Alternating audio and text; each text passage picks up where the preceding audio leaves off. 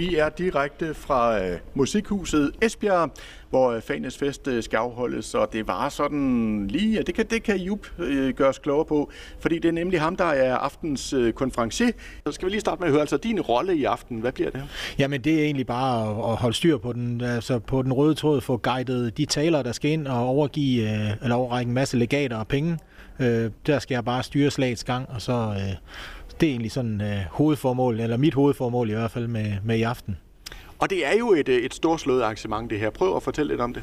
Jamen, det, man hylder øh, dem, der har taget en erhvervsfaglig uddannelse, altså tømmer og sneker og, og frisører og alt muligt. Øh, øh, dem skal man simpelthen hylde, og så, øh, så bliver de så øh, nomineret, og så, så er der så en jury, der, der, der giver dem nogle priser og nogle legater og banklegater osv., så, videre. så det, der bliver givet for over 100.000 kroner her i aften, så det er, det er store ting.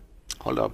Men altså udover det, så er det jo en, en rigtig festaften, ikke? Altså, der bliver gang igen. Jo, men det gør der. Altså, det, der er jo nogen, det er jo, det er jo meget unge mennesker, de fleste af dem, så der er jo nogen, jeg kan da i hvert fald huske fra sidste gang, vi afholdt det, der, der er nogen, der er jo lidt, øh, lidt fadøl inde, og der er i hvert fald nogen, der får mere end en fadøl, så, så der er gang i den det er i aften, man får lov til at slå sig løs. Det er der nogen, der gør i hvert fald. Ja. Men det er jo ikke kun de unge, der er her. Der er jo også, altså mestrene og så videre, har jo også... Ja, ja, de skal også hyldes. Det er jo også årets faglærer, skal årets læreplads og så videre, så det er, det er, det er alle, der skal hyldes. Og der er jo... Øh, der du vil sige noget, Søren, værsgo. Jamen, det er faktisk, hvor mange priser øh, er det, du siger, der skal deles ud?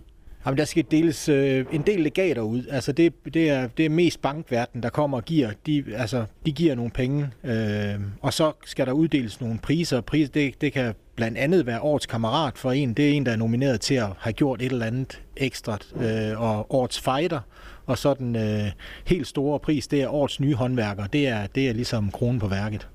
Og så har jeg jo hørt, at en af mine absolut yndlingskomikere også kommer og optræder. Ja, men Jonas Mogensen, ham havde vi også sidste gang, så det er sådan lidt, uh, lidt copy-paste fra, fra sidste gang. Han var fuldstændig vanvittig, og så skyndte de sig at booke ham, uh, inden han nok blev, uh, blev alt for dyr i hvert fald. Men uh, han kommer igen, og det er, jamen, jeg har set ham flere gange. Han er, han er rasende sjov. Altså, jeg har aldrig set ham. Hvad er der særligt ved ham? Jamen, altså, hvem, det, det, det sidste, det er vel Otto Leisner, eller sådan noget, du har set, Søren. Så. ja, nu er det sige. Jamen, han, er, altså, han har bare den der... Altså, der er ingen tvivl om, jeg, når jeg, de ting, jeg har set af ham, der, der synes jeg, han har, han har været sober og så videre. Men han kan også godt komme under bæltestedet. Men han er, det er den der jyske, altså virkelig jyske lune, og sådan, han snakker sådan lidt, jamen, vestjysk, og, eller øh, nordjysk, øh, og han er bare helt nede på jorden, og altså, hyldende morsom. Altså, de sidder bare lige i skabet, er lidt punchlinesene. Ja, jeg tror aldrig, jeg har mødt en mand, der var både så tør og så sjov på samme tid. helt vildt. Og, og, og, og, altså tager så meget pis på sig selv. Altså, det er helt vildt. Ja.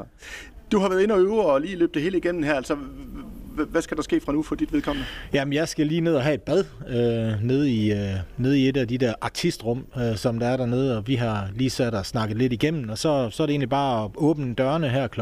17 og 18, 17.30, og så øh, kommer folk ind og kan starte med at få lidt at spise og lidt at drikke, og så, øh, så er det altså kl. 19, at, at det går i gang. Jup, du skal i bad. Vi siger yes. tusind tak for snakken, Jamen, selv tak. Og, og god fornøjelse og god jo, arbejdsløst. Tak. Det var altså uh, Thomas A.K. Jups, som er aftens konferencier her til uh, Fanes Fest i Musikhuset Esbjerg. Eva Max er med Sweet But Psycho på Radio Victoria den her torsdag eftermiddag. Hvor vi jo altså er direkte fra Musikhuset Esbjerg. Fanes Fest er sådan lige op over, at øh, dørene åbner, så der bliver gang i den. Nu hørte vi jo før øh, konferencier Jup fortælle om, hvad der skulle ske, og, og hvad, hvad der var gang i på scenen. Så kan vi måske øh, spørge Johnny Sjølund, som vi nu har fået besøg af her. Han er repræsentant for Fanes Fest og Esbjerg Håndværker og Industriforening. Altså Johnny, nu hørte vi jo lidt om, om festen her i aften, men jeg kan jo spørge dig, Hvorfor holder man sådan en fest her? Det er fordi, at vi skal fejre håndværkere og deres svendebrev, og de skal simpelthen have en fest. Og så er der mange af dem, der har gjort sig ekstraordinært igennem deres uddannelse, så de har fortjent nogle legater. Så dem skal vi fejre, og dem skal vi hylde. Men det er jo ikke obligatorisk, at man holder sådan en, en fest. Det gør man jo her. Altså, hvor, hvorfor har man valgt at gøre det? Jamen, det her det startede tilbage i 2004, hvor, hvor man ligesom tænke lidt over, hvorfor bliver der ikke holdt noget for håndværkerne, når de får deres svendebrev. Studenterne de bliver fejret hver år om sommeren, men håndværkerne er aldrig rigtig blevet markeret på nogen måder. Så i 2004, der begyndte det første gang, og der første år var der omkring 100 deltagere, og der blev det holdt på Rådhuset. Og så rykkede det lidt ned på... Øh, ja, det var ikke på... Det var på Rådhuset i to år, og fra 2006, der var vi her på Musikhuset. Og så er det ellers gået lige så stille op med antallene. 2019, inden corona, der var, havde vi 600 deltagere alt i alt, og 110 nye håndværkere repræsenteret. Ja, og så sidste år, det var sådan lidt en amputeret udgave på grund af corona, corona, men nu kan man jo sige, nu er vi jo så tilbage igen. Altså, hvad bliver det for en fest i aften? Det bliver en god fest, og det bliver en fejring og en hyldest af næsten det samme antal. Vi har 95 tilmeldte nye håndværkere, og vi bliver omkring 400 gæster i det hele. Og vi er gået lidt op på legatuddelingen, så vi skal uddele lidt mere end 110.000 i legater. Hvad betyder det for de her unge mennesker, at der er sådan en fest her? Jeg tror at de bliver lidt stolte over, at der bliver lagt mærke til dem, og at man, øh, man giver dem den der skulderklap, at de har, de har klaret sig igennem en uddannelse, og de er blevet håndværkere. Og bare alene det, at man gennemfører en uddannelse, og en af de erhvervsfaglige, jamen det skal man være stolt af, og, og det fag, man kommer ud og arbejder i, det, det er flot. Jeg står lidt tænker på, at samtidig er det vel også med til at, at booste det her med, at det er okay at tage en, øh, en håndværksmæssig uddannelse. Det har været meget snak om i medierne også. Altså, de håndværksmæssige uddannelser, de kommer aldrig til at mangle arbejde, og der vil altid være job til dem. Og hvis man øh, klarer sig igennem sin uddannelse på et højt niveau, jamen, så har man jo frit valg bagefter, om man vil læse videre, eller man vil øh, til udlandet eller noget. Der er alle muligheder, de ligger åben for en. Men jeg mener, at, at det har i mange år været sådan, at man skal have en akademisk uddannelse frem for at tage en håndværksuddannelse. Det her det er jo også med til at booste det. Ja, det er det, og det er, det er jo helt øh, fejlfortolket, at man skal tage en gymnasieuddannelse, fordi det er jo bare lidt ekstra skole, man har ikke fået en uddannelse. Når man har gennemført en håndværksuddannelse, jamen så er man jo færdig, og så er man jo udlært, og så kan man nogle ting med sine hænder eller på anden vis klart sig godt. Men man hører jo øh, ofte i hvert fald, at, at det er hjemme ved møderne, den strander. Altså når de unge mennesker kommer og siger, at jeg gerne vil være håndværker, så siger, siger mutter, nej, du skal, du skal ind og læse. Er det også den oplevelse, du har? Ja, det er, det er lidt, øh, det er lidt mor, der lidt prøver at guide, øh, og det er fordi, de tror, at øh, man skal ikke have en håndværksuddannelse, man bliver slidt op, og man bliver ødelagt, og man får ikke ret meget i løn, og, og det er dem, der ligger lavest ned i hele hierarkiet, og det, det er ikke korrekt i dag. Der er så mange hjælpemidler inden for brancherne, som man, øh, som man skåner folk, og lønningerne de ligger i top. Og du er jo selv inden for elektrikerfaget, altså I er jo nogle af dem, der virkelig skriger på arbejdskraft i øjeblikket. Ja, og vi kan ikke få nogen. Altså det er, vi skal uddanne dem selv. Det er den eneste vej frem. Og det er vel også altså sådan en, en opfordring til, til lærermestrene derude, at tage nu nogle, nogle lærlinge ind? Det er absolut nødvendigt, at man begynder at tage nogle lærlinge ind, og det har i mange år der har det været de store virksomheder, de har ikke taget nogen lærlinge. De har tværtimod ventet på, at der kom nogle nyudlærte, og så har de lidt taget dem rundt omkring fra firmaerne af. Men de kan godt se nu, at de begynder også at få mangel på øh, arbejdskraft, så de er også nødt til at starte med at tage elever. Hvad tror du, der skal til for, at øh, man ligesom øh, får nogle flere til at tage en håndværksmæssig uddannelse? Jamen, jeg tror, at øh, folk, vil, folk er begyndt at mærke det nu, at øh, når man ringer og vil bestille en håndværker, så, så øh, har man indtil for et par år siden kunne ringe, og så kunne man stort set få en dagen efter. Nu er der mange brancher, hvor det er jo halv og tre kvart år, inden at man kan begynde at få en håndværker ud. Og så ser vi jo, at øh, der er rigtig mange udenlandske øh, håndværkere, der er nødt til at komme op og tage nogle opgaver i Danmark, fordi vi kan slet ikke følge med. Og vi kommer til at mangle... Øh, om 3-4 år, så tror jeg, at vi mangler 30-40.000 håndværkere i Danmark. Hold op. Så en opfordring til de unge mennesker, det er den vej, I skal gå? De skal kigge de erhvervsfaglige uddannelser og håndværksuddannelserne, og så skal de de skal vælge elektriker. Lige præcis. Og så får de jo en fed fest her i Musikhuset Esbjerg, når, når de og, er så vidt. Og det gør de. Og det gør de bare. Sikkert. Yes. Johnny, en fornøjelse at tale med dig. Du er jo formentlig en travl mand i aften, øh, kunne jeg forestille mig. Øh, der er mange ting, der skal være styr på. Jeg tænker, du ser meget rolig ud i hvert fald, så jeg, jeg tænker, det hele er i trygge hænder. Jamen, jeg tror, ved du hvad, nu har vi jo... Jeg har været med siden 2014, så det her det er mit syvende år, så vi har prøvet det. Og det er jo så heldigt, at øh, proceduren er stort set den samme det er et nyt publikum hvert år, så, så det, den går. Så er det ikke så nemt at få en elektrik ud af fatning her, kan jeg høre. Ikke lige nu. Nej, det er godt. God aften, Johnny. Tak, og i lige måde. Vi er direkte her fra Musikhuset Esbjerg. Og øh, Søren, så har vi øh, fået endnu en gæst her i vores mobile studie her. Det har vi faktisk, Henrik. Vi har Bjørn Lumholtz. Han er øh, faglærer øh, på AMU Vest. Det er rigtig godt, øh, Bjørn. Ja, det er helt korrekt, og det er på struktøruddannelsen. En erhvervsuddannelse, der kun har 30 år på bagen. I gamle dage hæve jord- og betonarbejder. Men det er også der sådan set er med til at bygge både infrastruktur og velfærd i forhold til Danmark. Det er også der bygger broer, det er også der anlægger veje, det er også der laver forsyningsledninger. Hvis vi ikke havde alt det kabelarbejde i jorden, jamen så stod vi jo ikke her og snakke. Nu har du de unge mennesker mellem hænderne hver dag. Har vi nogle gode unge mennesker? Vi har absolut nogle dygtige håndværk. Vi har bare for få. Der er stor mangel på dem. Vi har virksomheder, der kontakter os næsten på daglig basis og spørger, har I ikke en lærling, vi kan bruge? Og der er arbejde til dem alle sammen. Og der er uddannelsesgaranti. Det er sikkert. Og det kan vi jo lige vende tilbage til, men altså de unge mennesker her, har de glædet sig til sådan en aften som i aften?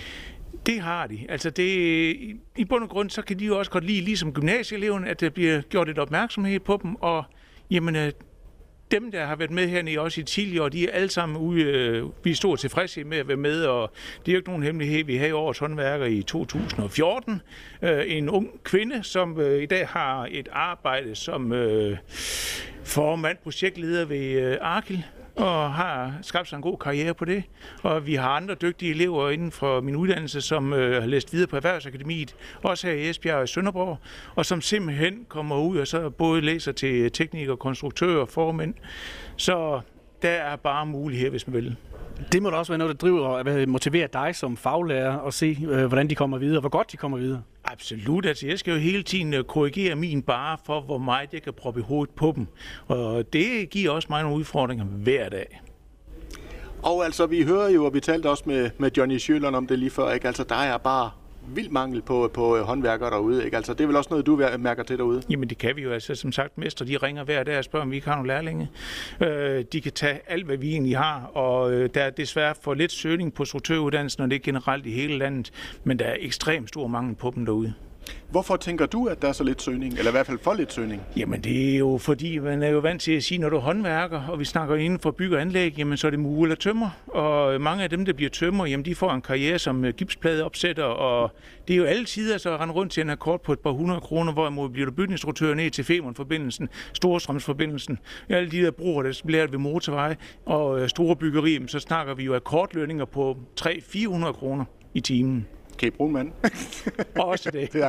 Men nu sagde du jo selv i gamle dage, der hed det jord- og betonarbejder, ikke? Det lød måske knap så sexet, og jeg tænker også, en jord- og betonarbejder, der er en, der står og knokler med en skovl dagen lang og får ondt i ryggen. Der er vel mange ting, der har ændret sig? Ja, det er det fuldstændig, fordi at øh, i dag, jamen, øh, der har vi jo forskalling, der vejer under 12 kilo og det er, hvad man må løfte som under 18 år. Øh, vi har tekniske hjælpemidler, vi har kraner, vi har maskiner til at tage det hårde arbejde, og efterhånden følger, øh, hvad kan man sige, robotteknologien også ind på vores øh, arbejde. Og det gør også, at vi ikke bliver nedslidte på samme måde, som man gjorde for 20-30 år siden. Og der sker en stor fremskrift, og jeg kan, mange af de virksomheder, jeg også har i kontakt med, de siger, vi skal tænke på vores medarbejdere, de skal holde i lang tid, også fordi der er så stor mangel på dem, jamen så er de også interesseret i, at lige præcis ikke kun på løn, men også på arbejdsmiljø, man konkurrerer. Men se med dine øjne, Biver, hvad skal der så til for at vække de unge mennesker til at tage sådan en uddannelse? Jamen oplysning, oplysning, oplysning. Struktøruddannelsen er kun 30 år gammel. Og hvis vi så tænker på, hvor gamle er tømmermure, det er jo taget mange år at bygge det, øh, hvad kan man sige, øh, oplysning op, hvad en uddannelse egentlig kan. Og som øh, håndværker, struktøruddannelse, så kan du læse videre til ingeniør, arkitekt. Du bestemmer selv. Du kan anlægsstruktøren, de tager den praktiske kloakmestereksamen i forbindelse med deres svendeprøve. Jamen, så kan du starte egen virksomhed som kloakmester. Men jeg kan så spørge omvendt, øh, har I så været god nok til det? Jamen, vi gør ikke andet. Du. Vi gør simpelthen ikke andet. Altså, vi har jo haft øh, for nogle år siden, øh, ved at, at øh, Hans Holm Mørkentech, de havde to elever med til øh, Skills, og hvor de blev øh, europamester i netop anlægsstruktørarbejde, og vi har også haft øh, nogle bygningsstruktører her fra Esbjerg, der har været med til øh, Skills i Budapest for nogle år siden. To elever, som jeg selv havde fornøjelsen af at øh, tage med derned. Og det er vel også en af grundene til, at I holder sådan en aften for i aften. Det er for, selvfølgelig for at hylde de unge mennesker, men også for at gøre opmærksom på, altså vi vil gerne, vi vil gerne gøre en ekstra indsats for, for de, ja, I går ind altså, her. helt ærligt, altså en erhvervsuddannelse skal du komme langt med. Altså vi, lige nu der fodrer vi samfundet med akademikere, vi har ikke en skid brug til. Kort sagt, vi har brug for folk, der sådan set kan reparere og servicere toiletter. Gamle mennesker kan lave veje, øh, lave el, vi har ikke brug for folk, der kan bruge regnark. Det har vi jo i forvejen. Vi har jo masser af den slags. Men øh, det kommer altså på et tidspunkt, hvor det bliver dyrt at få en håndværker, hvis det ikke snart man begynder med at vende om. Og hvis der nu sidder en ung mand derude, kunne du lave en kort salgstale på 10 sekunder for, hvorfor han skal søge til det fag? Det kan kun en ung mand, det også skal være en kvinde. blive instruktør til du dør. Det er arbejdet. Godt slogan der. Jamen, øh, vi siger tusind tak for snakken, og en rigtig god øh, festaften til dig også. Selv tak. Hjalmar var det her med Weekend Baby her på Radio Victoria. Denne her øh, torsdag eftermiddag, hvor vi jo altså stadigvæk er direkte fra Musikhuset Esbjerg som optag til Fanes Fest. Og øh, folk er jo faktisk begyndt at ankomme, og der, man kan næsten høre det i baggrunden nu. Altså før var der helt stille, man kunne høre en symaskine falde til jorden. Nu, øh, nu øh, summer der liv hernede, og der kommer endnu flere. Og så går det jo løs på scenen her inden så længe, og en af dem, man kan opleve på scenen, det er, og nu, det er ud fra min egen betragtning, en af Danmarks sjoveste mænd, Jonas Mogensen, øh, som vi nu har fået på, øh, på besøg her. Hej Jonas. Hej hej.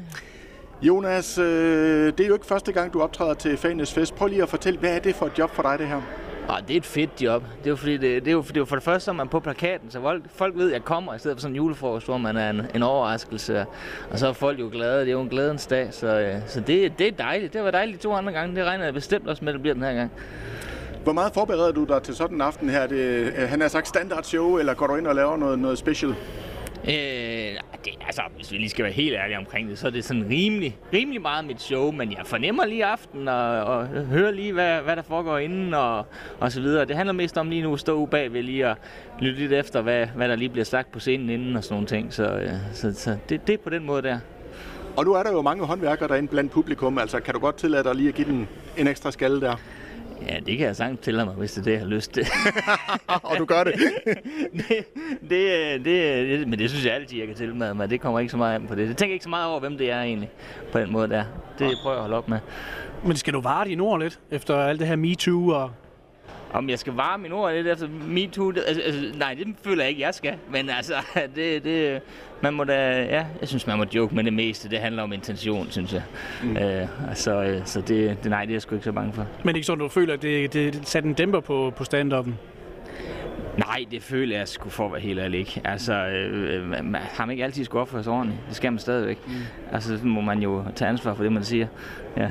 Men nu talte jeg med Christian Fuglendorf øh, forleden, han skal også optræde her om øh, ja, et par dage. Ja. Altså han sagde, jamen han var blevet immun over, fordi altså folk skriver jo uanset næsten, hvad man gør, ikke? Altså... Ja, det er også rigtigt, men det, det kan være ikke det kan man ikke agere efter. Altså, det, det, man er nødt til at finde sit eget kompas i det på en eller anden måde. Så, ja, folk kan blive sure over alt muligt, men, men jeg synes ikke, jeg skal helt ærlig, jeg synes ikke, det er så slemt. Jeg synes langt de fleste, de har et rimelig fornuftig tilgang til, at, øh, at, man kan, at, at noget er en joke, og noget er for sjov, og at vi skal hygge os med det.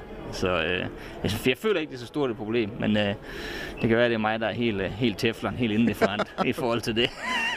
Men altså, øh, Jonas, nu skal du optræde her i aften. Altså, hvad har du ellers gang i? Er der noget spændende under opsejling? Mm, yeah, ja, jeg har lige, altså jeg kan godt lige lave reklame. Jeg tror, det sidste afsnit af Stormester, det kommer i, uh, på, på lørdag. Ja. Uh, der er jeg med i. Og så, uh, ja, så kommer jeg faktisk lige for, jeg har lige lavet de sidste optagelser på Minkavlerne 3.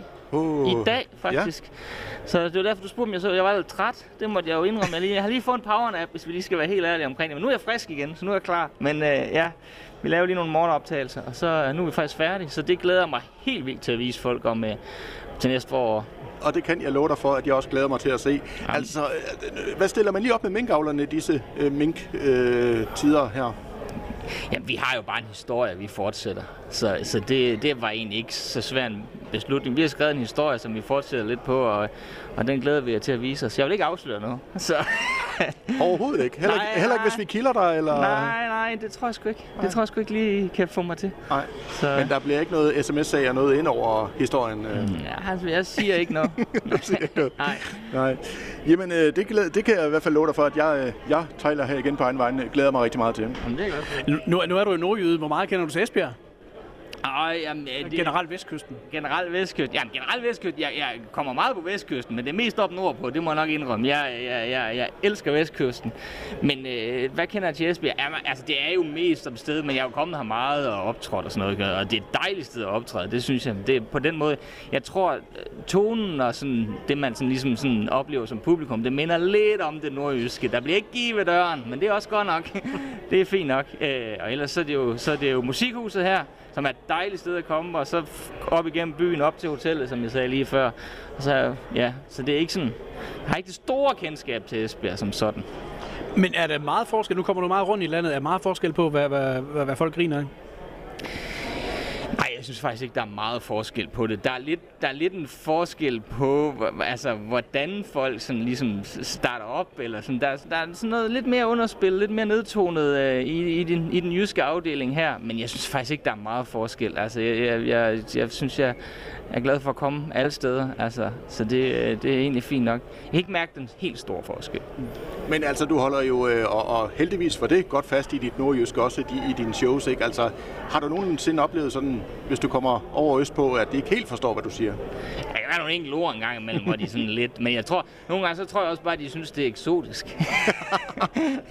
ja, der er nogle enkelte ting engang imellem, men de er jo ikke sådan, altså de fleste mennesker er jo nysgerrige på, på, mm, på andre, altså på, vi er jo nysgerrige på hinanden som udgangspunkt, så derfor tror jeg da bare, at hvis jeg er lidt en vej ind i det nordjyske for, for nogen østpå, så, så er det jo fint nok. Altså jeg oplever ikke nogen modstand mod det, som sådan. Dejligt. Så, øh. Dejligt.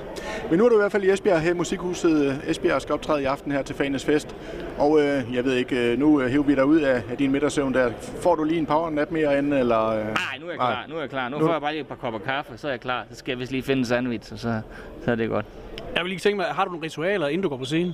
Øh, nej. Det har jeg faktisk. Jo, jeg har... Nej, det er en dårlig vane, det er ikke ritual. Jeg går hele tiden og tjekker min gylp. Men øh, især når jeg øh, lynluft, det, det er blevet sådan... Jeg har, af en eller anden grund, så har jeg sådan en, øh, en forbi for at gå på scenen med åben gylp. Men, øh, men det er, altså for det første er det aldrig sket, at hvis så der skulle ske, så er jeg jo også... Altså, så er det jo pisse lige meget for at være helt ærlig. Så jeg ved ikke, det er sådan irrationelt frygt, der ligger et eller andet sted. Det er vist det tætteste, vi kommer på ritual. Du kan prøve at lade den åbne i aften og se, hvad der sker. Jamen, det er, ja, ja jeg tror, vi kører den, kører den traditionelt med, med lukket gyld. Det kan godt være, det, den, det, det er den, man ikke må. Det, det, det kan godt være, den bliver ramt af MeToo, hvis man helt med vilje går på. Der bliver ikke åben for Tivoli der. Nej. Jonas Mogensen, øh, god aften her i Esbjerg, og tak for snakken. Selv tak. Jakob Dinesen her med Take Her Away her fra øh, Musikhuset Esbjerg, hvor vi jo sender direkte fra Fanes Fest. Og man kan, tror jeg godt, sådan fornemme det i baggrunden. Altså nu er der ved at være ret mange mennesker her, og forventningsfulde ser de ud alle sammen. Og det var jo ikke så længe, så går det altså løs herinde på den store scene herinde. Og lige før, der fik vi også en øh, hyggelig snak med Jonas Mogensen, nordjyde, så det batter, og øh, lige så nede på jorden, som nu en jord, nordjyde kan være. Og nu har vi så fået besøg igen her, det er Ove Brink fra Lida og Oscar Nielsen-fonden, som er på besøg. Og øh, I er jo i den grad medspillere her i aften, men altså lad os lige høre, Ove, den her fond her, øh, Lida og Oscar Nielsen Fond. Prøv lige at fortælle, hvad er det for en fond? Jamen det er jo en fond, der blev stiftet, da Oscar Nielsen i 1989 øh, afhænder sine virksomheder. Og øh, det var jo virksomheder i mur- og entreprenørbranchen, og det var en betonelementfabrik, det var en tømmervirksomhed, og vi havde andel i færdigbeton og sten og grus og meget stor virksomhed. Alt i alt vel samlet med en 500-600 mennesker ansat. Og du øh, fortæller, at du jo selv var, var murer i, i sin tid. Øh, ja. ja. Jeg er uddannet murer og senere ingeniør, og så kom jeg på øh, øh til Oscar Nielsen i Betonelementfabrikken, hvor jeg var direktør i rigtig mange år. Den blev jo senere solgt til, øh, til Højgaard Schultz, og det er det, der i dag hedder Betonelement, som er, som er Danmarks største virksomhed inden for det område, og stadigvæk ligger ude på Lærkevej her i Esbjerg. Bestemt. Og du er vel øh, et rigtig godt bevis på, at øh, man faktisk, øh, som vi også har talt med, med nogen om tidligere, godt kan gå fra at, at være håndværker og så øh, virkelig komme, komme videre i systemet og, og gøre karriere? Ja, absolut. Altså, jeg synes, jeg synes faktisk, det er en lille fordel, at man, at man kender hele baggrunden og, og har været med lige fra, fra bunden, om man så må sige. Så jeg, jeg sætter stor pris på den faguddannelse, som rigtig mange her i aften vi hylder her i aften. Ja, for det har vel gjort, at du øh, for det første altså, har haft øh, murskeen i egen hånd, men vel også bedre kunne, på, kunne tale med folk ude på byggepladserne? Absolut. Lige præcis som du siger. Det er altså vigtigt at kende sproget på en byggeplads. Det er jo ikke helt som nede i Kongensgade. Og jargonen. Og jargonen. Helt anderledes, ja. Men altså, øh, jeg tænker også, at der er sket, hvis vi nu bare tager murfaget, altså der er sket meget også inden for det fag. Ja, det er rigtig meget, rigtig meget. Og der er ikke nær så mange, der bliver uddannet inden for murfaget. Og det er lidt trist, synes jeg, på noget. I aften, hvor vi uddeler syv, syv øh, øh, donationer, det er til, det er til der, er, der er to, en smed og en VVS'er, så er der nogle bager og nogle malere. Ikke? Der er ingen murer, ingen tømmer. Men det er selvfølgelig de, der får præmie, ikke også? Men er det fordi mange unge mennesker tænker, at det der med murer der, det er noget med tidlig op og hårdt arbejde og masser af slid og slæb, eller hvad tænker du? Jeg ved ikke. Personligt har jeg den indstilling, at øh, alle vores børn, de skal være studenter i dag. Og hvis man først har en studentereksamen og er 20 år, så går man ikke i murlærer. Det er min teori, og det burde man måske have gjort. Og det er jo også den teori, vi hører fra mange, ikke? Ja. Altså, ja, ja, lige præcis. Men altså, når du så trods alt ser så mange unge mennesker her i aften, som har taget en håndværksmæssig uddannelse, det tænker jeg, det må jo varme dit hjerte at se. Absolut. Absolut. Det er rigtig dejligt at se. Og vi får brug for den i fremtiden rigtig hårdt. Det er jeg sikker på. Så vi skal passe godt på de unge mennesker her i Det aften. skal vi. Ja. Men de bliver jo også forkælet, og de bliver hyldet i aften, og det er I jo en, en stor del af. Du var selv lidt inde på det her med, med de her legater her. Prøv lige at, at fortælle om det. Jamen altså, vi har stort set siden fagenes fest blev stiftet været øh, don, øh, doneret med, med, jeg kan ikke huske, om beløbet har været ens i alle årene, men men i de senere år har det været 7.000 gange 7 personer, så det er jo 50.000 om året. Vi med glæde deler ud til disse håndværkere. Så du har taget den store punkt med i aften. Det har jeg. Ja. Men, men også en glæde at kunne, øh, kunne hvad hedder sådan noget, forkæle de her unge mennesker, dem der har fortjent det. Ja. Absolut, Ja, det synes jeg. Ja. Stor glæde. Dejligt. Og jeg ved, at den gamle Oscar Nielsen, som stiftede firmaet, han sidder og kigger på os deroppe fra. Han vil glæde os lige så meget. Dejligt at høre. Det var en fornøjelse at høre om, og en øh, god aften til dig også. Tak i lige måde. Tak skal. Det var altså Ove Brink fra Lida og Oscar Nielsen Fonden, vi havde på besøg her. Og de deler altså i aften 7 gange 7.000 kroner ud til dem, der har fortjent det. Nu er eftermiddag blevet til aften. Klokken har passeret 18, og maden er faktisk også blevet serveret her i Musikhuset Esbjerg, hvor vi jo sender direkte her fra Fanes Fest. Og øh, altså folk de strømmer til, til bordene, og det ser, det synes jeg i hvert fald, det ser ret lækkert ud sådan. Ja, det dufter også godt. Ja. Ja. Men øh, nu skal vi øh, tale om noget helt andet. Vi har nemlig fået besøg her af Bjarne Bak Madsen fra Dansk Metal Vest. Og øh, Bjarne, lad os høre, altså, hvad, hvad laver I her til, til Fanes Fest i aften? Jamen, vi er sponsor. Øh, vi faglige organisationer er sponsor her i aften, og en del arbejdsgiver, lokale arbejdsgiver også fra Vejen, øh, er også sponsor i aften. Så, øh, så vi, der bliver givet en del sponsorater i aften, og hvor lærlinge de kan få, de får sådan nogle goodie bags, når de kommer. Og så er der også legater faktisk op til, øh, til 10.000 kroner i legater. Der, der er legater på 110.000 kroner. Så der er ingen af de lærlinge, der, der møder op i aften, som, øh, som er blevet udlært fra øh, november 20 til øh, 31. i 10. 21, som Gråtomhandlen har herfra. De får alle sammen lidt med hjem. Og det er, jo, det er jo fantastisk. Men hvorfor er det, I går ind og bakker så, øh, så markant op? Det er øh, Fagenes Fest, det er fordi vi bakker op omkring håndværkerne. Simpelthen håndværkerne, som, øh, som uddanner sig i, øh, i øh, fire, mellem 4 til 6 år øh, for at, at blive uddannet håndværker. Og, og så, øh, man har det jo ikke ligesom studenterfester, hvor man suser rundt og, og bliver, bliver fejret i hele byen. Her, her er det simpelthen håndværkerne, som, som bliver fejret. Deres fag bliver fejret. Så, det, så i og med, at der er nogen, der har været, været uddannet i et stykke tid, øh, de kan blive så fejret her i dag. En gang om morgen i øh, november hver år holder vi det her. Og vi stod jo lige og talte om det før. Det er jo ikke noget, der finder sted ret mange steder i landet, øh, sådan et arrangement her. Hvad, hvad tænker du, at øh, det betyder også for de unge mennesker og for faget som helt generelt? Det betyder rigtig meget. Altså, nu bliver det jo Rybners, øh, som uddanner elever her. De er jo også, de er jo også øh, hovedsponsor her. De, de står faktisk for en, for en hel del af, af arrangementet, hvor øh, der betyder det jo meget, at de, de, de informerer også lærlinge om. Jeg kommer også ud og taler ud på skolerne, når vi har øh, smede og mekanikere og skiftmontører, der bliver uddannet. Så kommer jeg også ud og taler med dem om, husk at melde jer til Fanes Fest. De kan stemme på, øh, på klassens kammerater, de kan stemme på, øh, på øh, årets faglærer, og, øh, og faglæreren, de stemmer jo også typisk på, øh, på øh, en god kammerat. Altså, kammeraterne, det er så eleverne selv, der stemmer den, men altså øh, en, en god elev stemmer, stemmer lærerne også ind, så de får også legater her i aften. Nu har vi jo hørt fra øh, flere i aften, at der jo i den grad er mangel på, øh, på håndværkere. og Jeg tænker, det gælder vel også inden for smedfaget. Ja, helt sikkert. Vi har arbejdsgivere, som simpelthen henter øh, lærlingen ud på skolen, så snart de er startet på, på grundforløbet, så kommer de ud og kigger dem lidt an, og så øh, typisk, når de går derfra, så har, de en, øh, så har de en aftale med lærlingen. Så snart han er gået færdig på grundforløbet, så går han, ja, nogle gange, han, når han ikke er blevet færdig på grundforløbet, han går direkte ind og skriver en, en, en uddannelseskontrakt med arbejdsgiveren, og så har han jo løn fra dag et, også selvom han fortsætter på skolen. Så din oplevelse er altså, at virksomhederne de også er gode nok til at tage lærlinge ind? Ja, helt sikkert. Helt sikkert. I smedværksomheden, vi har vi har en af de øh, største øh, virksomheder, øh, Grandly i, øh, i Esbjerg. Det er nok dem, der har allerflest lærlinge. De støvsuger næsten hele smedområdet, når de er ude på skolen. Og skibsmontører tager de jo også ind. Så, og så har vi så mekanikerområdet. Det er typisk øh, mindre mekanikerværksteder, som tager øh, mekanikere ind, som har brug for lidt hjælp. Det er sådan lidt, det er sådan lidt anden måde, fordi det er, en, det er en lille virksomhed, hvor du går ind i tæt øh, med, med, med din, din mester, som skal udlære dig fremadrettet. Så, så det er også øh, det, det er en god uddannelse også. Ja. Og det er jo ikke for at stå her og bringe fordomme på bordet, men der er jo nogen, der tænker, en smed, så er man jo to meter høj, to meter bred og hård mellem fortænderne, og bare kan styre en stor hammer, ikke? Altså, øh, er det sådan, det forholder sig, eller? Ja, der er jo, der er jo, vi har jo smede, og vi har, øh, vi har mange forskellige smede i dag. Før i tiden, der var det, der var smede og maskinarbejder, det var stort set øh, det, man havde. I dag har vi jo øh, kleinsmeder, vi har rustfast kleinsmeder, vi har pladesmeder, og vi har, øh, så har vi også inden for mekanikerområdet, der er også pladesmede, så der er, der er mange specielle områder.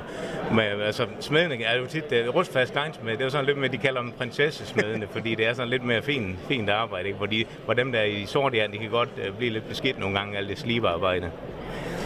Nu snakker vi meget om ligestilling der. Hvordan, øh, øh, sådan noget som kvinder i faget, øh, er, er der god tilslutning til, øh, til det? Det er der. De sidste par år er der kommet øh, flere og flere kvinder ind i faget.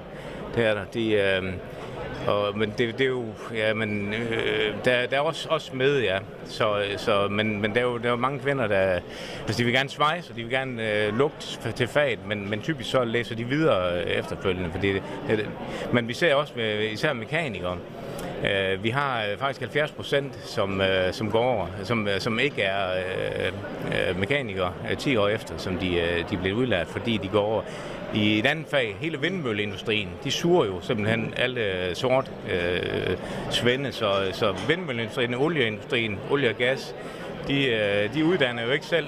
Øh, de tager bare alle dem, der, der er uddannet inden for det sorte område, og så øh, opkvalificerer dem på, på alle de kurser, der nogle gange skal til.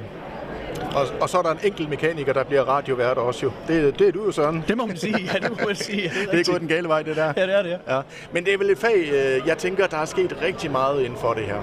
Ja, men helt sikkert. Helt sikkert. Der, der, er, øh, der, der, der, der er et kæmpe, kæmpe område, især inden for, øh, for vores automatikområde, elektronikfagteknikeren. Det er, det er jo robotteknologi. Det bliver jo helt store. Øh, men man kan så også, øh, selvom man er smed, kan man godt opkvalificere sig. Når du har et sort øh, fag, et sort bevis, så kan du godt opkvalificere dig inden for øh, det samme område, også med kurser, fordi vi har jo også vores kompetencefonde i vores overenskomster, hvor, hvor lærlingen de kan, de kan opkvalificere sig. Der har du 14 dage om året til at opkvalificere dig efter din egen interesse.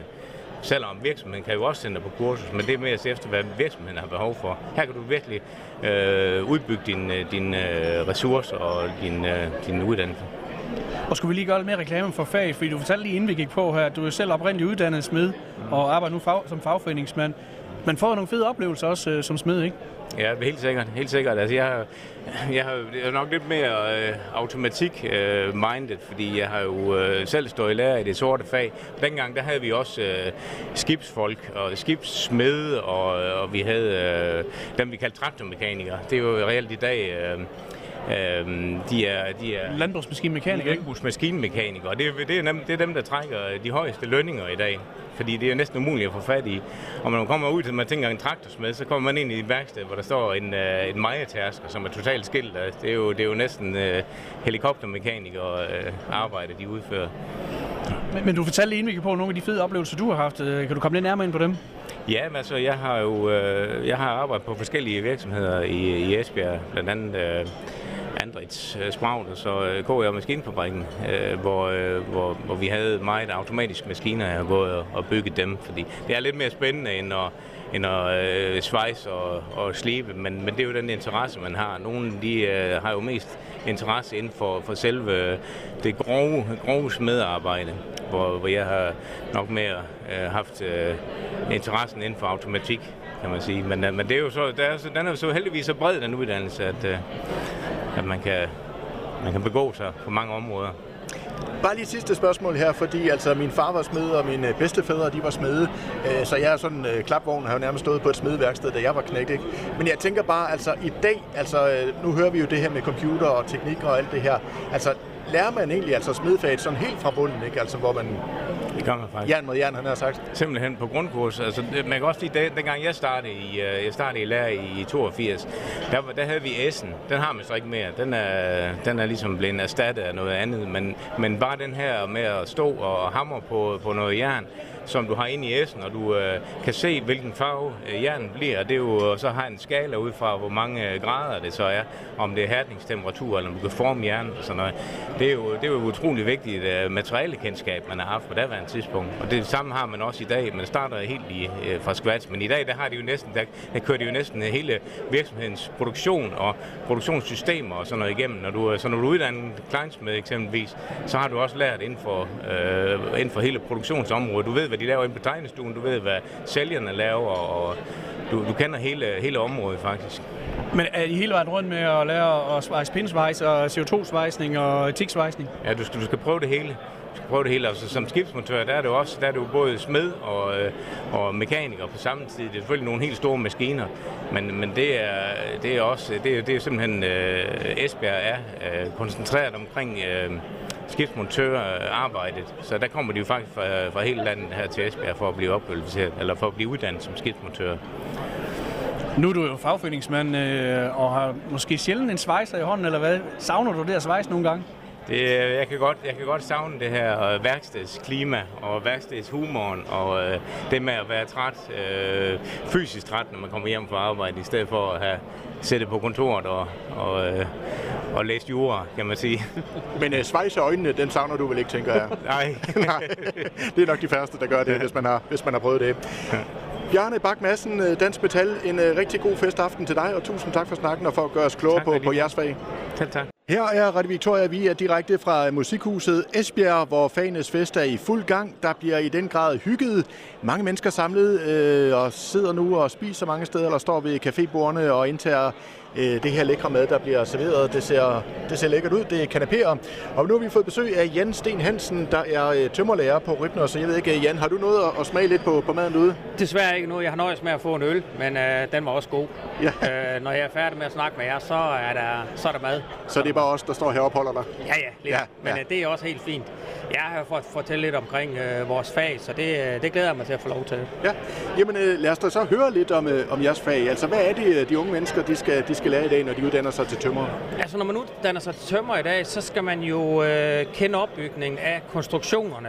Og det vil jo sige, det er jo lige fra øh, opbygningen af en vægkonstruktion eller en tagkonstruktion. Man skal vide, hvor meget isolering der skal i et hus.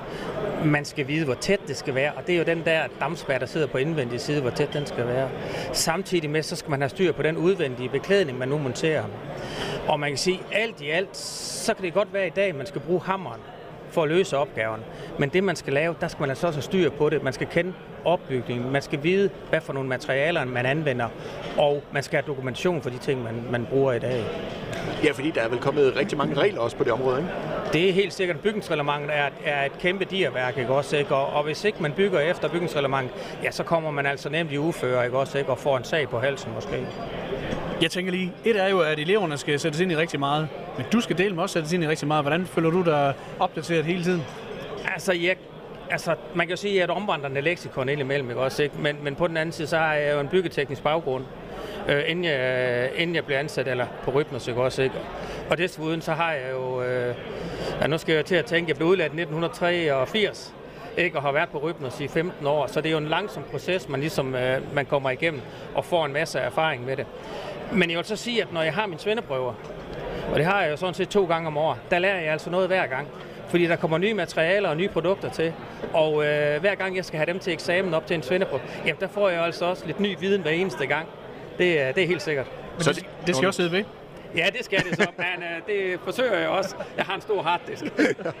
Så det er lige så meget en prøve for dig, kan man sige, når, når der er eksamen. Hver gang, Ja, hver gang, ja, ja. også, ikke? Altså, det, det er det, og, og, ja, og det er jo, altså man kan sige, det er jo, det er jo en lidenskab at, at, at have med tømmerfag, altså, eller alle mulige faggrupper at gøre.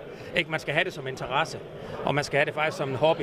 Øh, øh, så, så, så, så derfor så, så, så synes jeg, at det hænger mere ved på den måde, at når man synes, det er sjovt og spændende. Altså en passion. En passion, ja. Og en passion at være med til at udvikle de unge mennesker.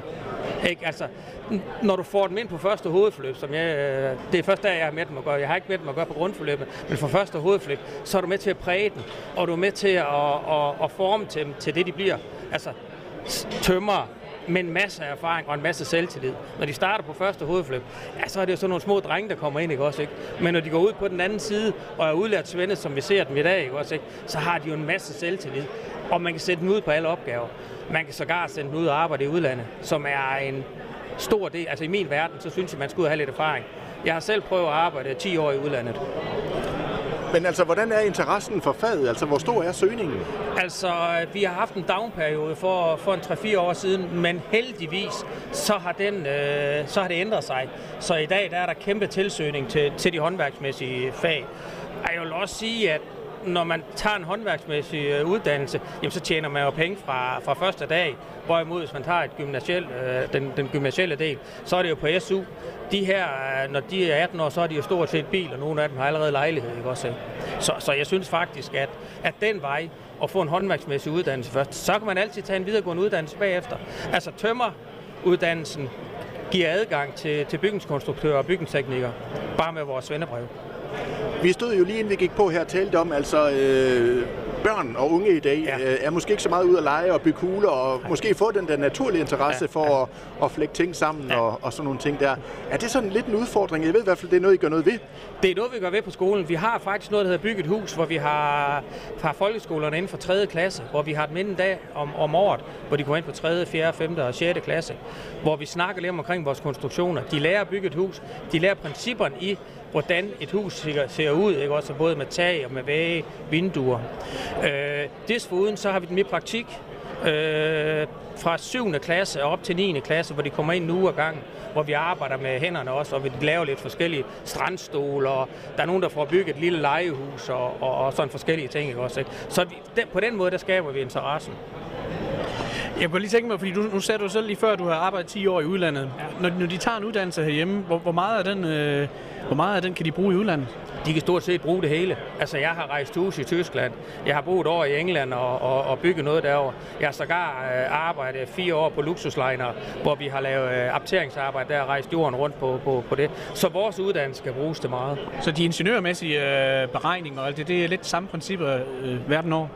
Ja, det er det. Nu har vi ikke så meget med, med, med den måde, altså med ingeniøruddannet, eller ingeniørberegninger at gøre. Det har vi andre folk til. Det må vi ikke. Men selve konstruktionsopbygningen er mange, altså mange af principperne er stort set de samme, vi arbejder under. Det er det faktisk. Men jeg tænker, det er også et stolt fag. Altså tager vi vores fag, ikke? Altså det, vi står og laver her, det øh, han har sagt, fiser lige ud i luften, ikke? Når man er tømmer og har bygget hus, så kan man jo køre rundt og på et tidspunkt vise sine børn og børnebørn til. Den har jeg været med til at lave, ikke? Altså der må være noget stolthed. Det er der. Der er en masse faglig stolthed i hvert fald. Det er helt, helt 100% sikkert. Og man kan sige, jamen det har jeg været med til. Og nu kan jeg sige i dag, at min faglige stolthed, der, dem kan jeg sige, dem har jeg udlært, de drenge her. Jeg tror faktisk, at de sidste 10 år, der har jeg faktisk næsten været med til at udlære 500 elever øh, som jeg har haft op til Svendeprøven. Og nogle af de elever, de står jo også her i aften, ikke? Altså, hvordan er det som dig, øh, altså for dig som lærer at se, at øh, de der stolte unge mænd, der står der? Det er super, super, super inspirerende. Og det er simpelthen øh, en del af, af det brændstof, jeg bruger hver eneste dag at have de unge mennesker, og så kan, til sidst kan se den stå med en svendeprøve i, i hånden. Man har jo snakket meget om, at der, der er en generation af kølingbørn. Oplever du nogle unge mennesker? Ja, jeg vil sige, jeg er nok nødt til at sige, at øh, det har vi trods alt også lidt af stadigvæk også. Vi har nogen, hvis mor vil ringe ind og, og nævne en lille Peter for eksempel, han er syg og sådan noget. Det har vi altså også inden for vores, øh, for vores gren, ikke også? Men øh, og så sige, når vi lige, altså når, når de har været i lære i et år eller halvanden, så er det altså tage 18, så er de altså på vej i den rigtige retning. Så er det altså ikke mor, der bestemmer mere. Det er det altså ikke. Men jeg kan godt se, at du ramte hovedet på sømmen for nu ja. i, i tømmerfaget her. Men altså, det er vel også en del af jeres opgave. Det er at gøre, øh, han har sagt, øh, unge knejder til, til voksne mænd på en eller anden måde. Lige præcis. Det er det altså. Når vi får et mænd, så er det tynde arme og tynde ben og mange bumser i hovedet. Når vi får et mod, så er det jo store voksne mænd med en masse selvtillid. Så det er også en del af det. Men man må selvfølgelig ikke glemme, at virksomheden er en stor del af det også ikke også, ikke? Hvor, hvor, hvor, hvor de bliver formet derude. Altså, vi har dem trods alt kun i seks uger, øh, fem gange, ikke også, ikke? Over de tre halve år, de er lærer i. Så, så meget af det foregår selvfølgelig i virksomheden. Men, men, men den øh, viden og den teknologi, de skal lære, den foregår typisk på skolen, ikke også, ikke? Og så bruger de den ude i virksomheden, ude i mester. Men Jan, jeg tænkte, skulle vi ikke se, om vi kunne få fat på en af dine elever, og så høre, hvordan, altså, det kunne også være, der faldt en enkelt røverhistorie om dig måske. Øh. Det kunne meget nemt være, det skal ikke. Men, øh, men, øh, men det skal I ikke tro på. Nej, det gør vi så ikke. Det gør vi så ikke. Så jo, Jamen øh, lad os prøve det og høre det fra en af de unge mennesker selv, altså hvordan det er at være tømmer, og hvorfor vedkommende er, er gået den vej. Det synes jeg kunne være ret interessant at vide her til Fanes Fest 2021. Lige før der talte vi jo med Jens Sten Hansen, der var øh, tømmerlærer på øh, Rytners, og øh, han fortalte jo, at øh, meget om det her med passion og så videre, men han fortalte jo også Søren, at øh, han oplevede nogle gange, at de her unge knejder her, de kom ind med tynde arme og bumser i ansigtet, og så kom de ud som store og stærke mænd, og nu har vi i hvert fald fundet en af eleverne, som jeg nødig I vil lægge øh, arm med. Det er Benjamin Skov Villersen, som, øh, som øh, ja, er nyudlært. Så øh, først og fremmest tillykke med det, Benjamin. Tak skal du have. Benjamin, øh, altså lad mig starte med at, at spørge tømmerfaget, hvorfor? Jamen, øh, jeg startede jo på gymnasiet, øh, fordi jeg gerne ville være øh, enten bygningsingeniør eller bygningskonstruktør.